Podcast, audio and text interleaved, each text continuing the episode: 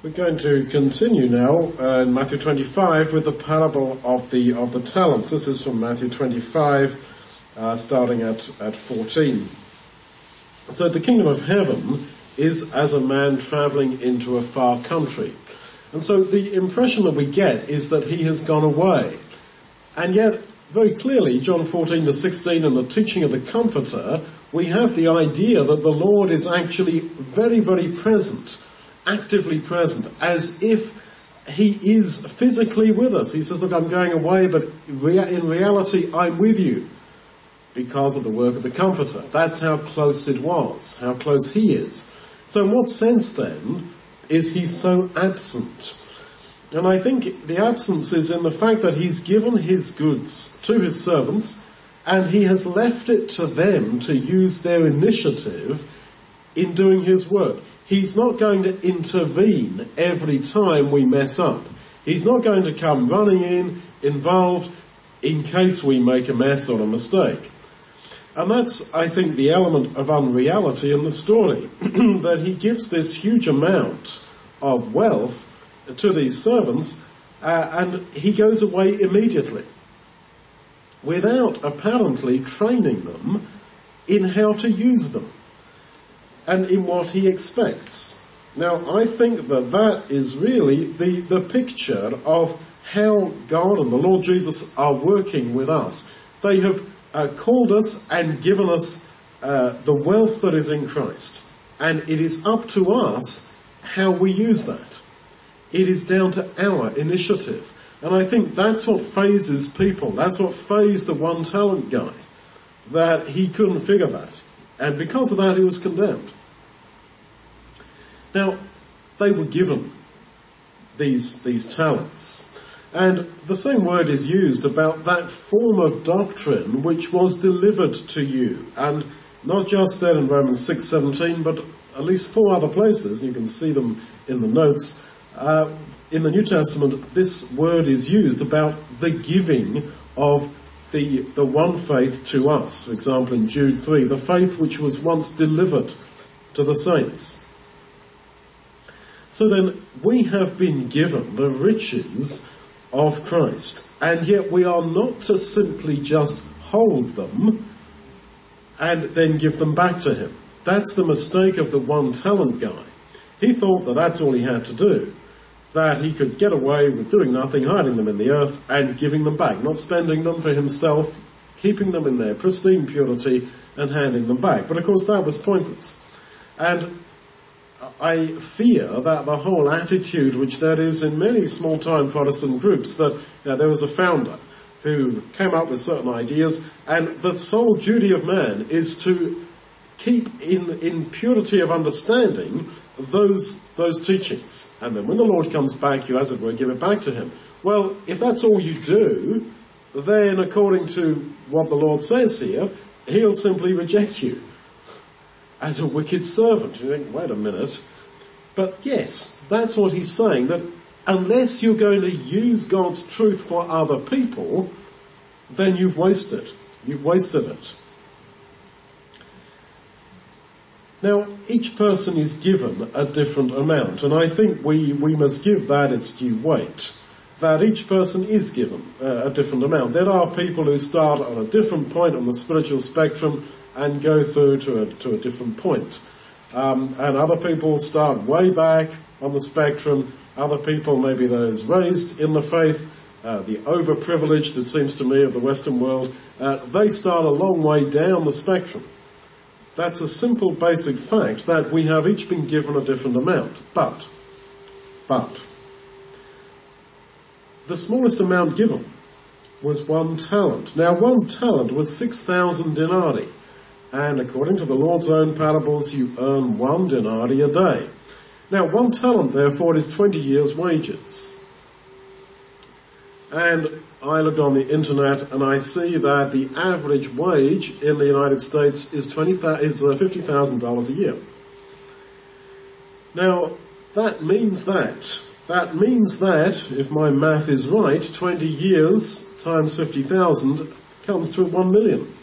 So this guy was given the equivalent of 20 years' wages, that's $1 million, that's what he was given.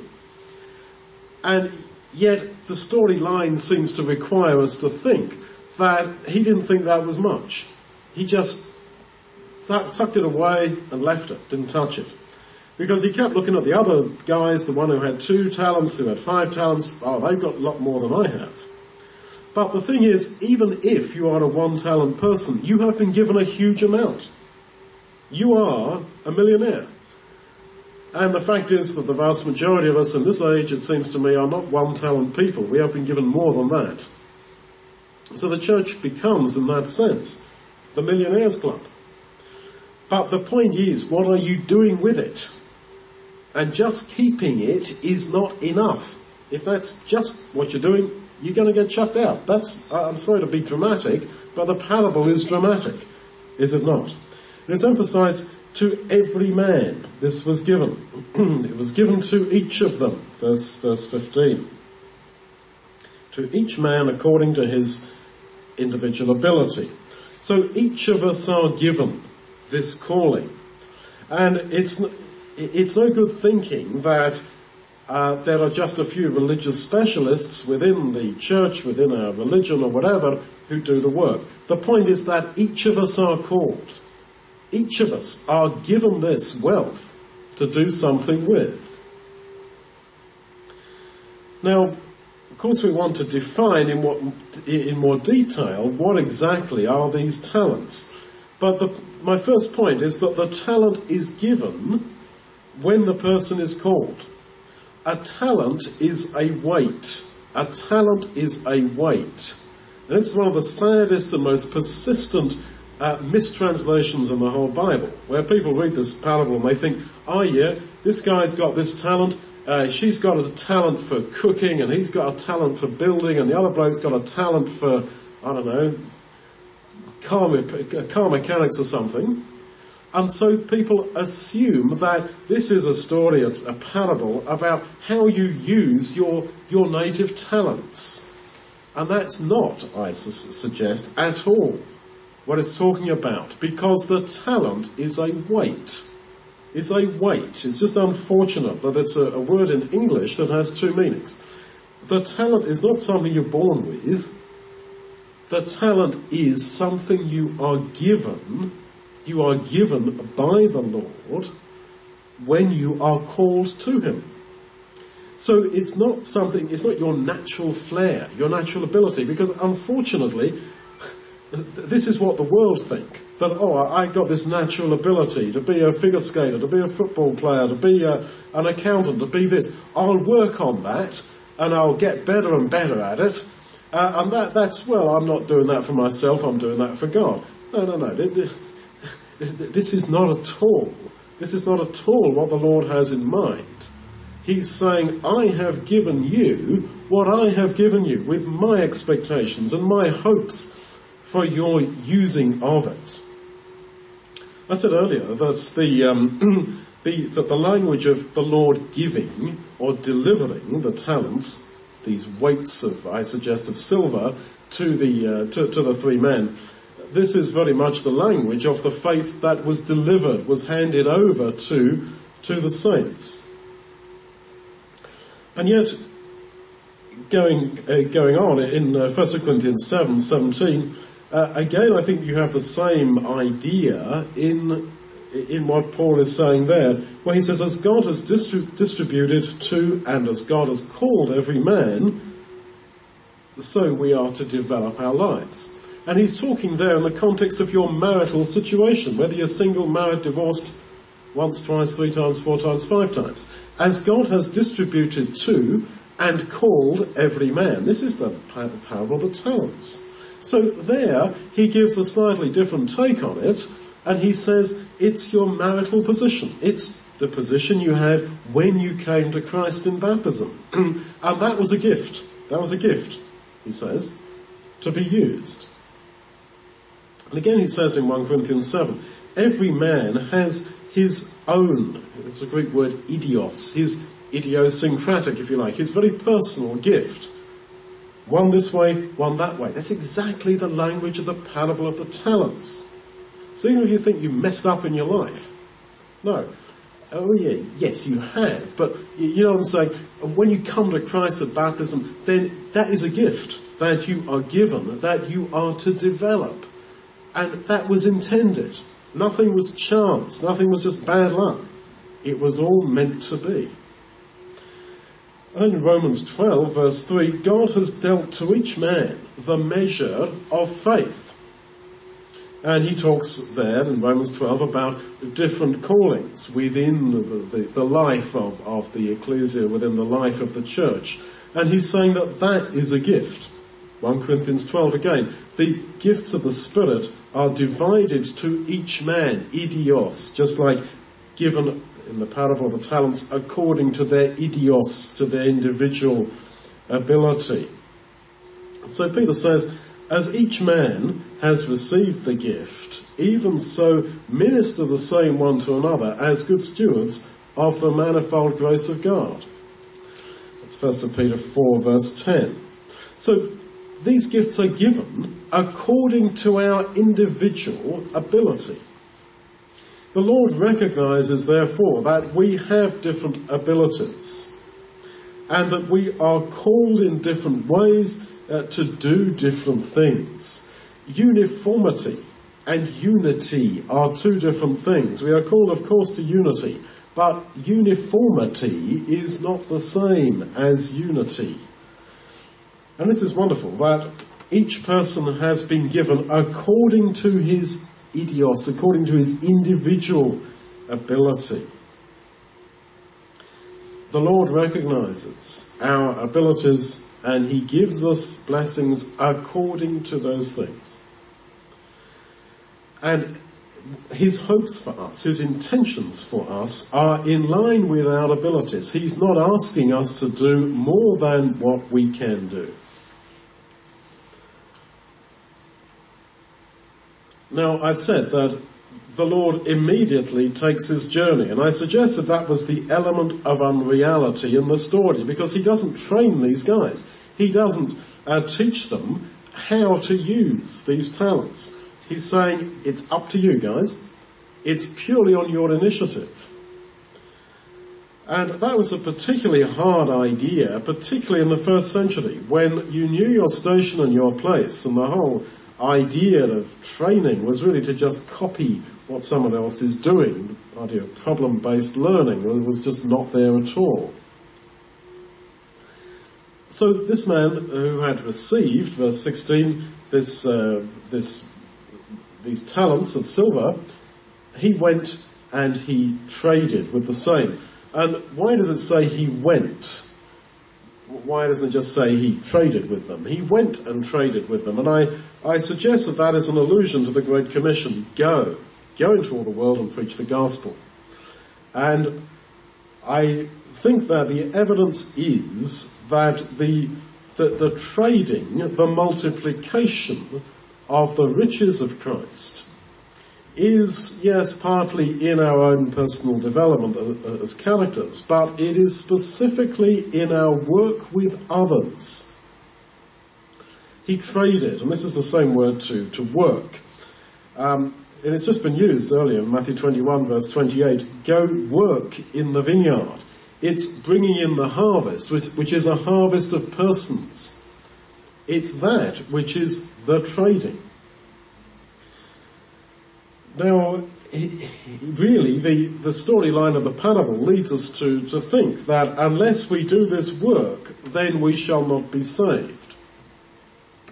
And of course we think, well, what about all those passages that talk about you cannot be saved by works? It is by faith and by grace alone.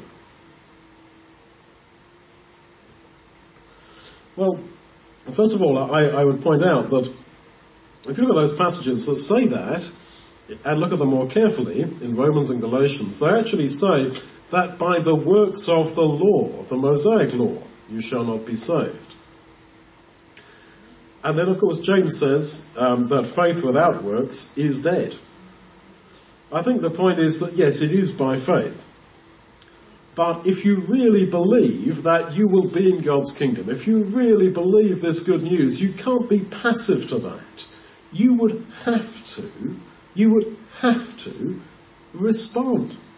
You simply would have to. And if you don't, well, you haven't believed.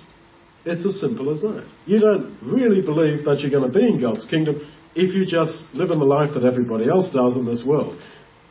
The wonder of it hasn't got a grip on you because you don't believe it. So it is by faith, I agree. But faith without works, here you have the example of works, trading, working, as it were, that is absolutely necessary as a sign of your belief. At the end of the Olivet prophecy, which sort of leads into this parable, the Lord has said that the Son of Man has left his house and given to each man in the household his work to do. That's Mark 13:34. So we have each been given this. This parable of the talents is not about a few people, those who are in the public limelight of church life. This is about every single one of us. Barnabas and Saul were called, we read, to do the work of spreading the gospel, Acts 13 verse 2. But these are the same words that you read here. The servants were called, and then they went and traded or worked. And the Holy Spirit, we're told, confirmed them in that work which they did, in that trading which they did. There were good works, good tradings, if you like, it's the same word, before ordained that we should walk in them. Ephesians 2 verse 10. Clearly God intended certain specific works from us. And if you don't perceive in your life what they are, I suggest you're really swimming and floundering in life. Get on your knees and ask God and the Lord Jesus to show you what are his hopes for you, what are his intentions for you. And he has those good works in mind for you to do, and he will reveal them to you if you want to do them. That's why Titus 3, be ready to every good work, or every good trading if you like, thoughtful to be ready for good works. In other words, be prepared. And 2 Timothy 3, 17, the scriptures are given to us so that we might be well equipped to do good works. Be ready, 2 Timothy 2:21, unto every good work. In other words, you've got to be open. So when you pray that God will guide you and show you what are these works he has in mind for you, you've got to be open-minded to being shown what they are and just open to his leading, because it may not be where you want to go. And that is really the whole purpose of the structure of church life, that the church, the ecclesia, is there in order to just provide a structure, in order to do that. Consider one another to provoke unto love and good works, Hebrews 10, 24. And then Hebrews 13, 21, God will frame you, he'll set you up in every good work to do his will. Now that's what we all want. We want to be framed, we want to be set up by God to do these works. And he will do that. He absolutely will do that. So this man, back in the parable, went and traded with the same. Why I emphasize that? The point is that he didn't use his natural talent. He didn't focus on that, because that's just being up yourself, that's just being self-centered, and doing what exactly the same as the guy next to you in this world. This man traded with the same. He traded with what he'd been given at his conversion. And he made another 5 talents. And that's the very word, making or doing, which the Lord has just used at the end of Matthew 24:46. Blessed is that servant whom his Lord, when he comes, shall find so doing. Making. Doing what? Feeding. Feeding the household, their food in due season. Well, he comes, these men come before the Lord on the last day, and they understand themselves. They can say, you gave me this, and your talent has gained this, that, or the other.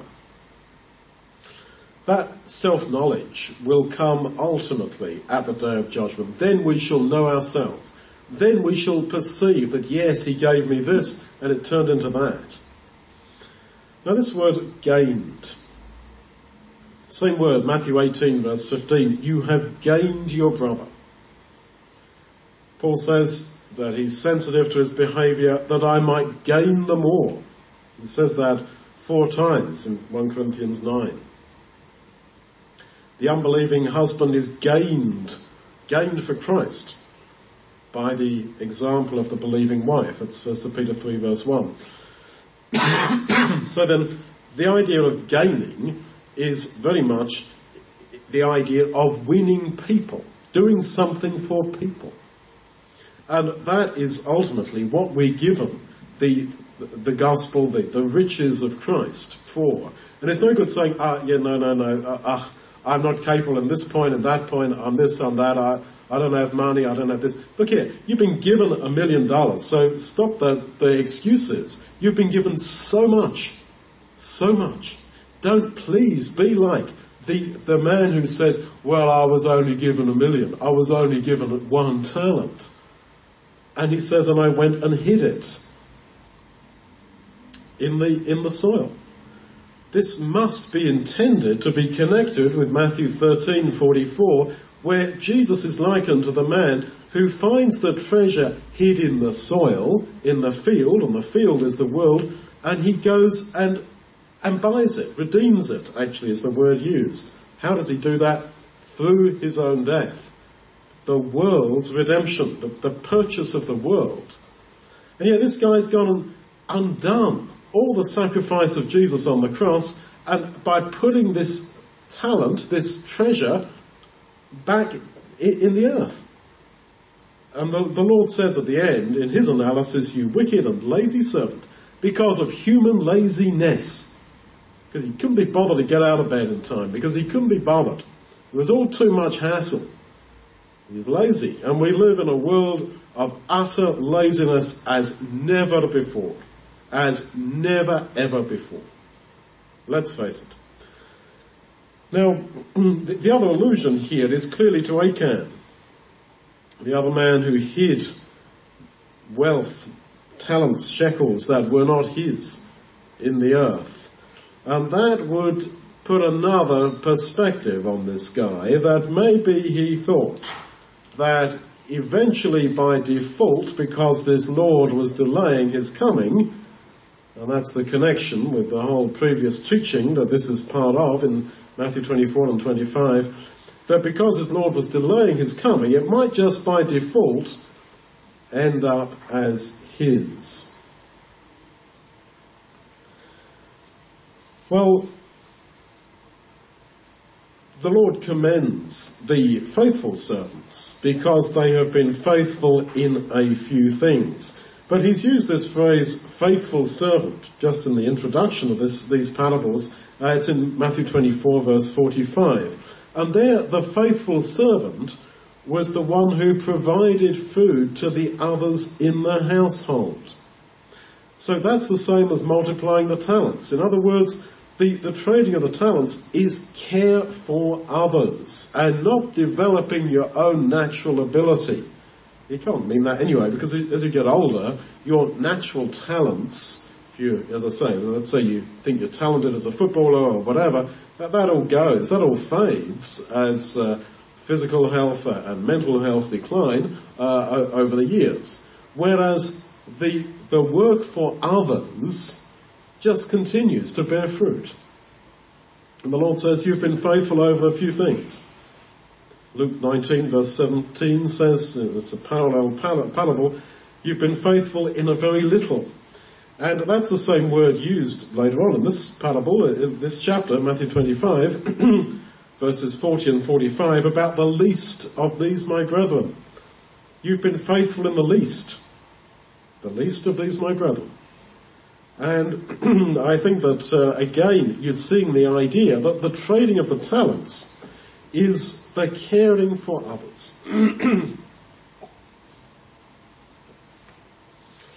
If you've been faithful, he says, over a few things, I will make you ruler over many things. That, in other words, the whole nature of our lives now is a training. And the principles that we're learning now, we are going to be using eternally. Now, if you're not going to do any trading, if you're going to do anything for anybody else, then, well, what's the point of being in the kingdom of God? If you don't like doing that sort of thing, if you don't like caring for other people, if you don't like seeing the Lord's work prospering, well, what's the point of being in the kingdom? The man is told, the faithful are told, enter into the joy of your Lord. But what was the Lord's joy? Well, it makes quite an interesting study to think about the joy of the Lord Jesus. He describes himself as the shepherd who rejoices, who has joy over the lost sheep. The repentance of any sinner is the source of joy in those parables of the lost in Luke 15. He was joyful that the disciples believed in him. He was joyful at finding the believers, the treasure hid in the field. His joy, he says in John 15, is to become your joy. My joy is your joy. So then, the joy of our Lord into which we enter is his joy at the salvation of others. That's again an indication that the trading of the working of the talents is for others and for their salvation. What we've been given now then is, as he says in 23, just a few things. Let's remember that. We talk about the truth, but it is a few things. It is not ultimate truth, as it were, in a sort of cosmic sense. And so far as we are faithful with that, we will be given for our own, not only what we've been given in this life to kind of play with, to kind of use, but also all things. And they will become, in a radical sense, ours. And that's why, at the end of the story, he says, take the talent away from the one talent man and give it to the man who has 10 talents. And they say, Lord, but he has 10 talents. So he has 10 talents, 5 the Lord gave him that he's allowed to keep, and the 5 that he made for the Lord that he's also allowed to keep. So what that shows is that what you, as it would achieve in this life spiritually, you will keep eternally. This is a unique insight, I think, into the nature of eternity, that we shall eternally be like that. That what you do in this life will have eternal consequence. Now, the talk of grace, which is so throughout the New Testament, is absolutely right, but it can be taken too far to the point where achievement is completely underrated, and it's always a dirty word. But what's this parable about if it's not about achievement?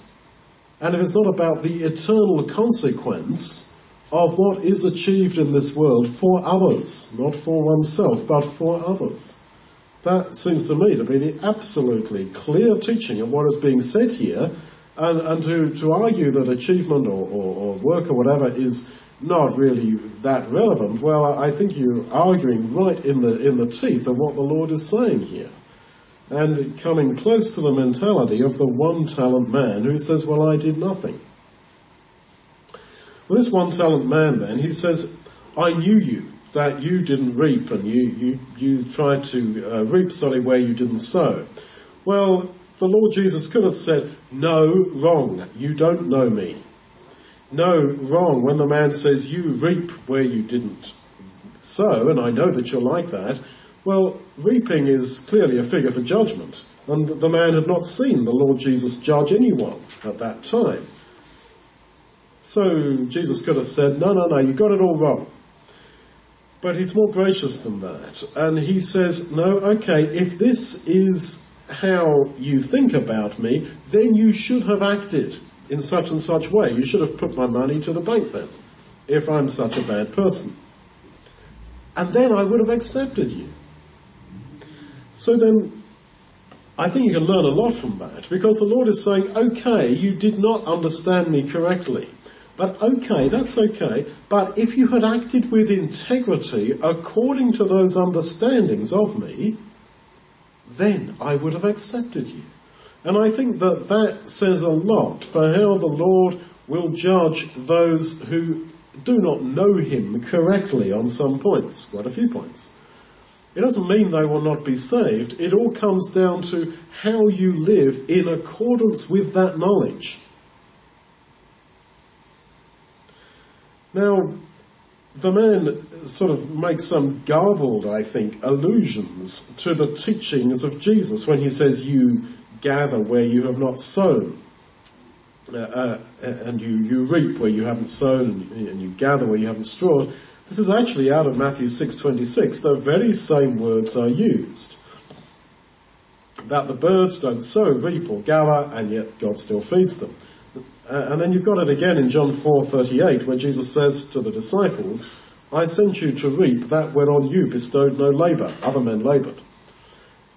It's as if the guy is just quoting bits and pieces of scripture way out of context to justify his laziness. And that is what you see time and again, do you not? People quoting bits and pieces of scripture way out of context to simply justify what they would wish to be true, to justify themselves.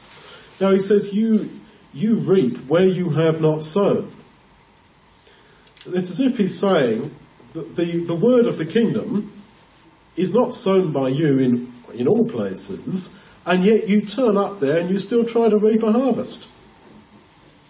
Well, if I were Jesus, I'd have said, rubbish, absolutely rubbish. I run a principle of knowledge is related to responsibility. If someone did not hear the word of the kingdom, I am not going to judge them. I don't expect to get a harvest from a human heart when I didn't sow the word. And this guy is saying, but you do. But Jesus isn't like that. He doesn't argue with him. He uses the man's own words and says, all right, even if I were like that, then you should have done such and such. This is typical of him, how he uses the language of demons, although there are no such things as demons. Yet he speaks as if there are. He goes along with people within their own frames of reference and their own words. Now, this man's objection is alive and well in the postmodern world in which we live. I keep on hearing this from people who in one breath will sort of say they're believers, who say, but the trouble with God, what about those who have not heard? What about these ones who never had a chance? That's not fair.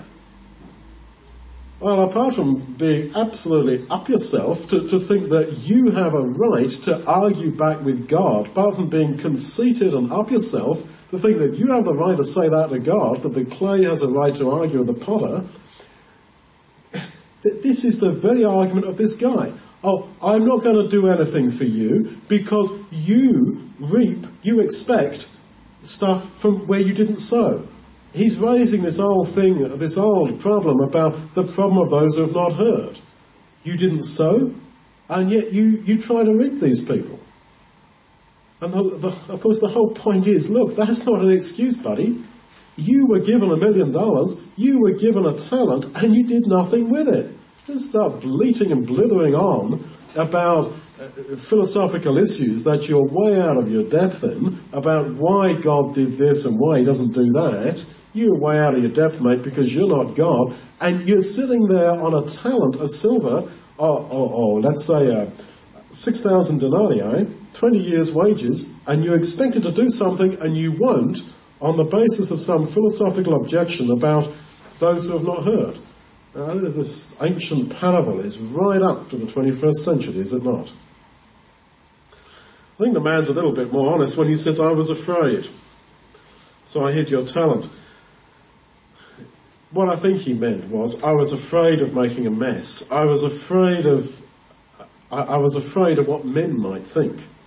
Because the guy who had 5 talents and made another 5 talents, you can be sure that in the process of trading, he lost a bit. He went down and then he went up. That's life. That's business life. That's how everything is. And yet this guy who did nothing was afraid. He was frightened of his own image. And so he says, I hid your talent. and here you have what is yours. It's as if he thinks that by sort of holding on to these things, he therefore and thereby is justified. And of course the Lord says that, no, you lazy and wicked servant, get away from me. Now, here you have what is yours. He had not made it his. See, the other servants say, you gave me this money, and I did this with it. This guy says, you can have back what is yours. Now, he hadn't made it his own. And as I said earlier, the 10-talent man is the man who ends up with 10 talents of his own, because he's given 5, which are become his. He makes another 5 and they become his. He hadn't personalised God's truth, this 1-talent guy. He thought that, I've just been given this and I've got to give it back to you. And as I say, that's very similar with the mentality that says, I've been given God's truth, this set of understandings, and man's greatest duty is to preserve those teachings in their sort of pristine beauty and to give it back to Jesus when I die, without having messed up my understanding of any little slight part of it. Well, there would be no ultimate point in that. What would be the final ultimate point in God doing that? The whole point is that we use that for others and in order to multiply his work. Now, the Lord says to him, look, you wicked servant.